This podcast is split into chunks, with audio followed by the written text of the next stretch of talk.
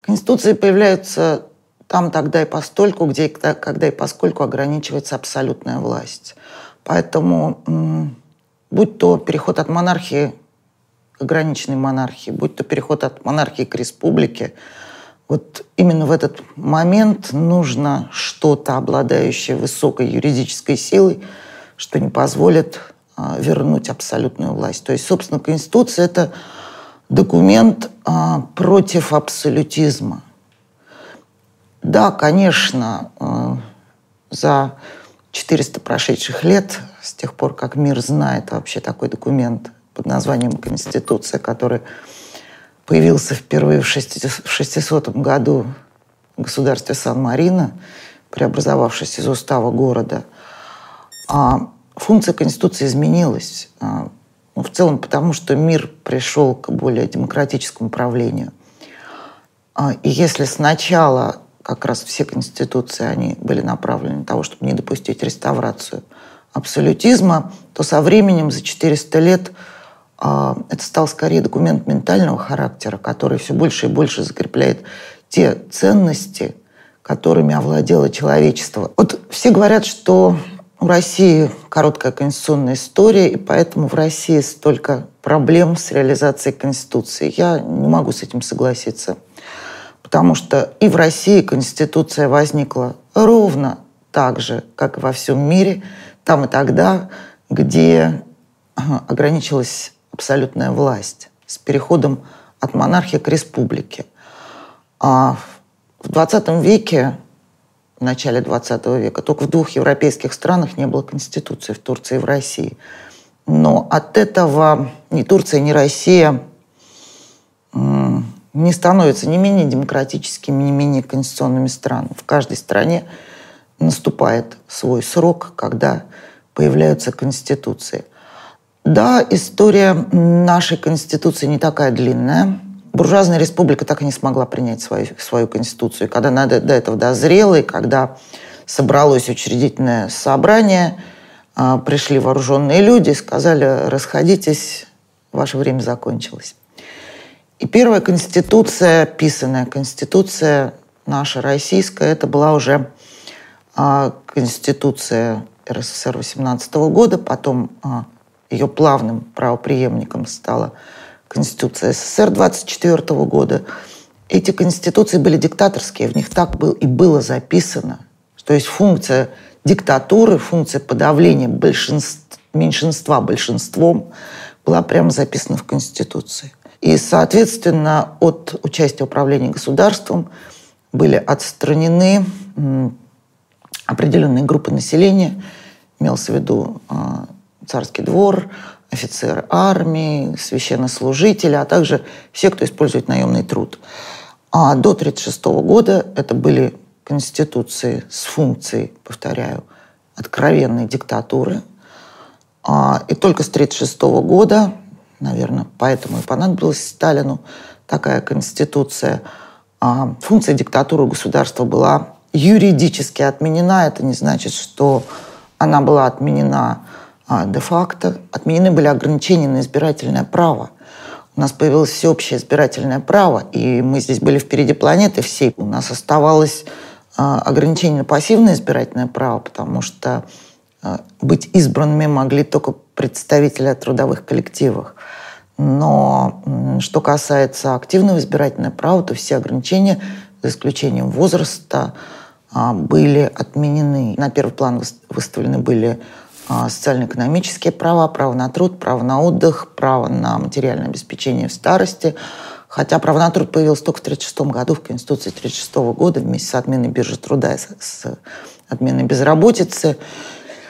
Но вот то, что мы полагаем под свободой э, человека, личностей, этих прав в принципе не было.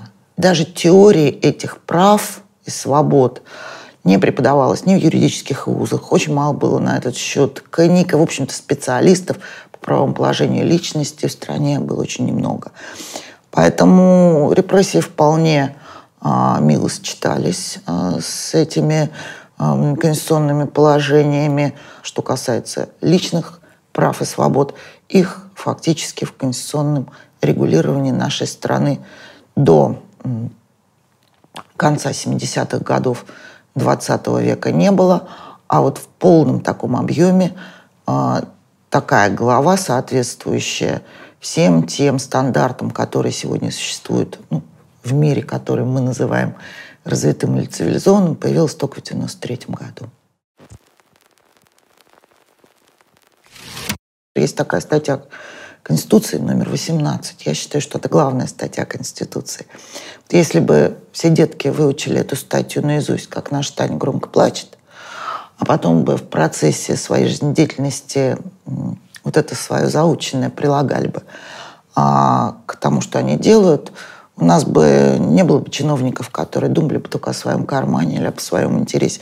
Потому что там сказано, что целью, задачей и высшим смыслом деятельности государства является человековые права и свободы. За прошедшие четверть века с момента принятия Конституции действительность конституционная довольно далеко отошла от самого конституционного текста. Отчасти это связано с самим текстом Конституции, потому что он состоит как бы из двух не вполне сопоставимых частей. Первой и второй глав, которые полностью соответствуют Европейской конвенции о э, защите э, прав и свобод.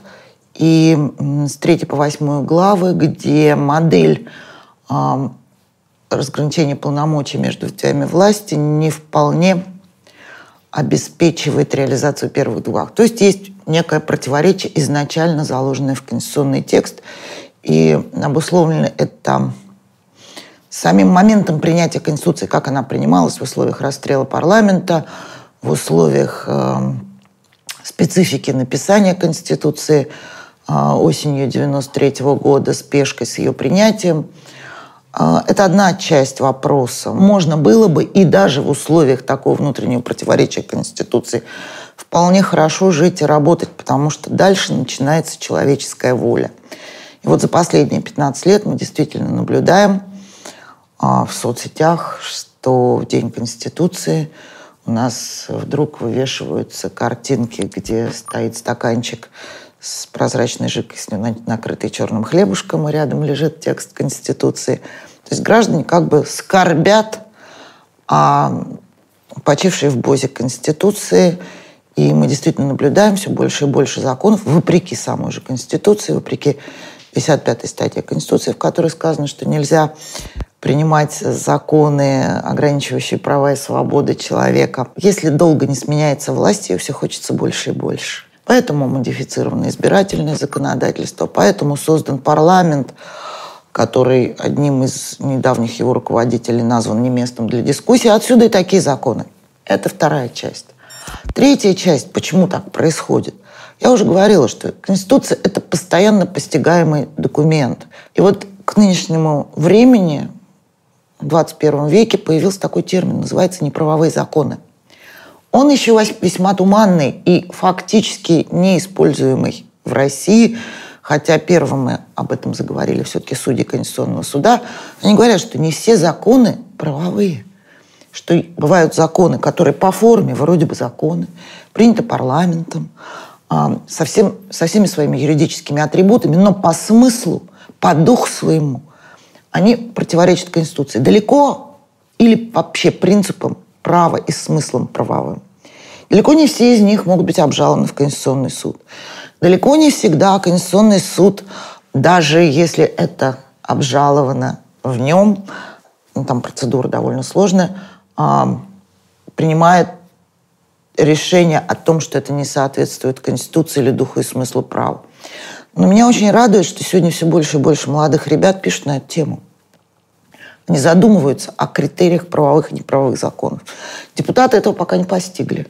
Они еще об этом не задумались. Хотя, я думаю, пройдет ну, буквально несколько лет, и мы встанем перед дилеммой, что нам нужно проводить экспертизу до принятия закона. на то, чтобы проверить, насколько тот или иной законопроект соответствует духу, смыслу Конституции, принципам права. И вот тогда, наверное, у нас такие законы начнут заканчиваться. Законодатель должен читать, законодатель должен учиться, он должен быть ответственным за принятое решение. Это возможно только когда есть конкуренция. Конкуренция на выборах, конкуренция внутри парламента. Сегодня у той партии, которая а, имеет а, фактически квалифицированное большинство в парламенте, у нее нет такой конкуренции. И фактически это ведет к безответственности за принятие решений. Конечно, это отражается на законах. Я думаю, что э, мы где-то на финальной стадии вот этого процесса, чтобы этот вопрос звучал очень громко и очень серьезно. Два срока подряд можно э, э, транскрибировать как э, подряд, а потом с перерывом опять. А можно и не транскрибировать. Можно удерживать власть, можно не удерживать власть. Тут, в общем-то, человеческий фактор, знаете, такой цивилизационного свойства, образовательного свойства. И мне кажется, что сейчас как раз выросло то поколение, которое эти ценности, это, этими ценностями гораздо в большей степени овладело уже. И мы видим а, ребят, которые на улице стоят и читают Конституцию. Да, их иногда арестовывают, их иногда а, даже увозят в отделение полиции, но они стоят и читают Конституцию, потому что Конституция в нашей стране у общества это модно.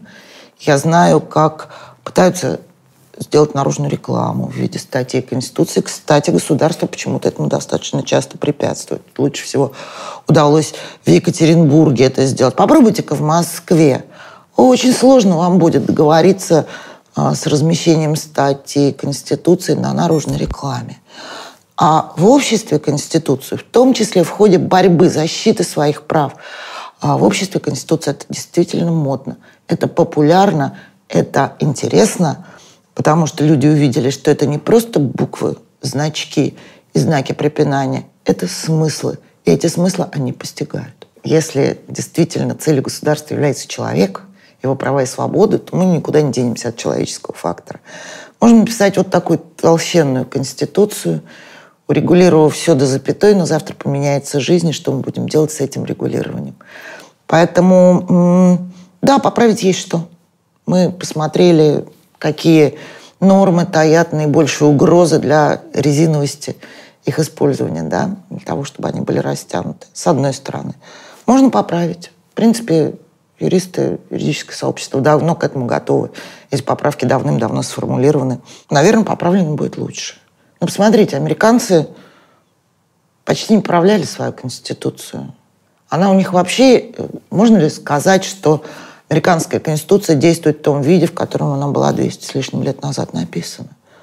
Она же тоже идет в трактовке достаточно современной.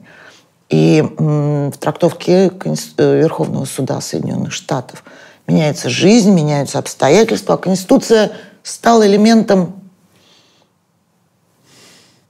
высшего смысла. А, когда спрашиваешь американцев, что для вас Конституция, они задумываются на несколько секунд и говорят, это религия. Хотел бы я такую религию. А если а, высшим смыслом верования является а, вот а, их документ с правами и свободами, то это на самом деле очень неплохо.